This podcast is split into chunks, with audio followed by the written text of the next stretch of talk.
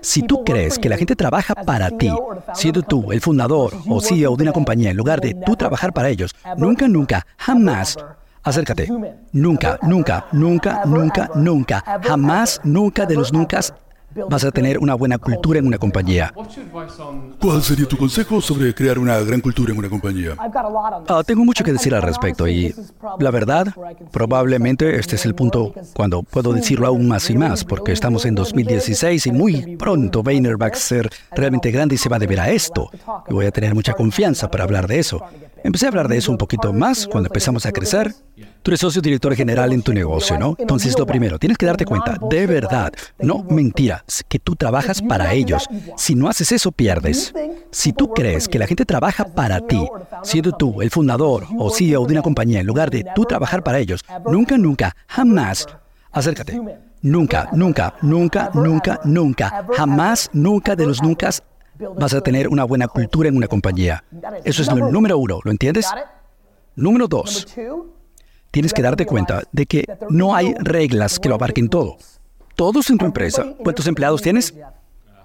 O 330. Ok, 330. Bien, buen número.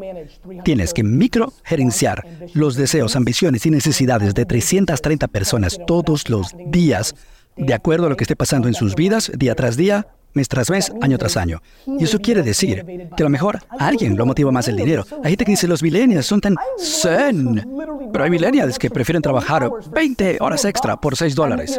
Entonces, tienes que entender que los impulsa. ¿Es dinero? ¿Es balance, trabajo, vida personal? ¿Son un super fan del Chelsea y les compras tickets para un juego? De repente, sorpresa, y, oh, de verdad sabes algo sobre mí. ¿Ustedes creen que les presto mucha atención a ustedes? Yo acoso a mis 650 empleados en redes sociales. Yo sé a quién le encanta Tinder, a quién le encanta el bourbon, lo sé todo. Y es muy difícil en contextos uno a uno con 330 empleados.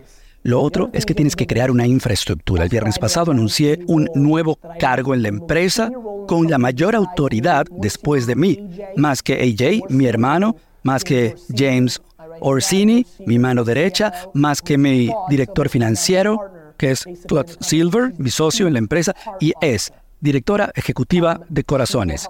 Ella me va a ayudar a escalar esa conexión uno a uno, porque ustedes lo saben, Ricardo que a los 22 quiere más dinero, a los 24 puede querer otra cosa, porque se va a comprometer y se va a casar y quiere que esté los fines de semana. Y él trabajaba mucho y quería más dinero, ahora no quiere trabajar los sábados. O algo para lo que tengo que estar preparado y me asusta, que es una tragedia que pase en su familia y se tenga que ir por nueve meses y vuelve desequilibrado. Entonces la única forma de crear una gran cultura es no solo a través de palabras o que estén escritas en una pared, sino con tus acciones. Tienes que hacer que todas esas personas entiendan que tú te preocupas más por ellos de lo que quieres que ellos se preocupen por ti. Es la única forma.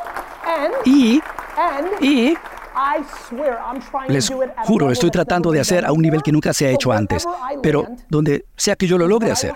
Eso es lo que voy a tener. Si llego a 92% y el mercado en 67%, pues va a ser increíble. No te puede frenar el objetivo.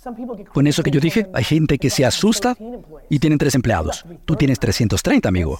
Yo tengo 650 ahora. Es difícil, pero si lo haces, vas a crear una gran cultura. Y si no, cada paso que hagas menos y menos de eso, tendrás una cultura peor y peor.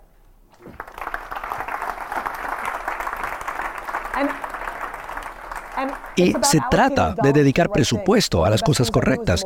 De las mejores cosas que hago es de la gente más talentosa en mi compañía. Si no tienen el compromiso de ser la mejor persona en todas las situaciones, no me importa si es el vendedor número uno, la mejor directora creativa, está despedida y tiene que ser como una religión para ti.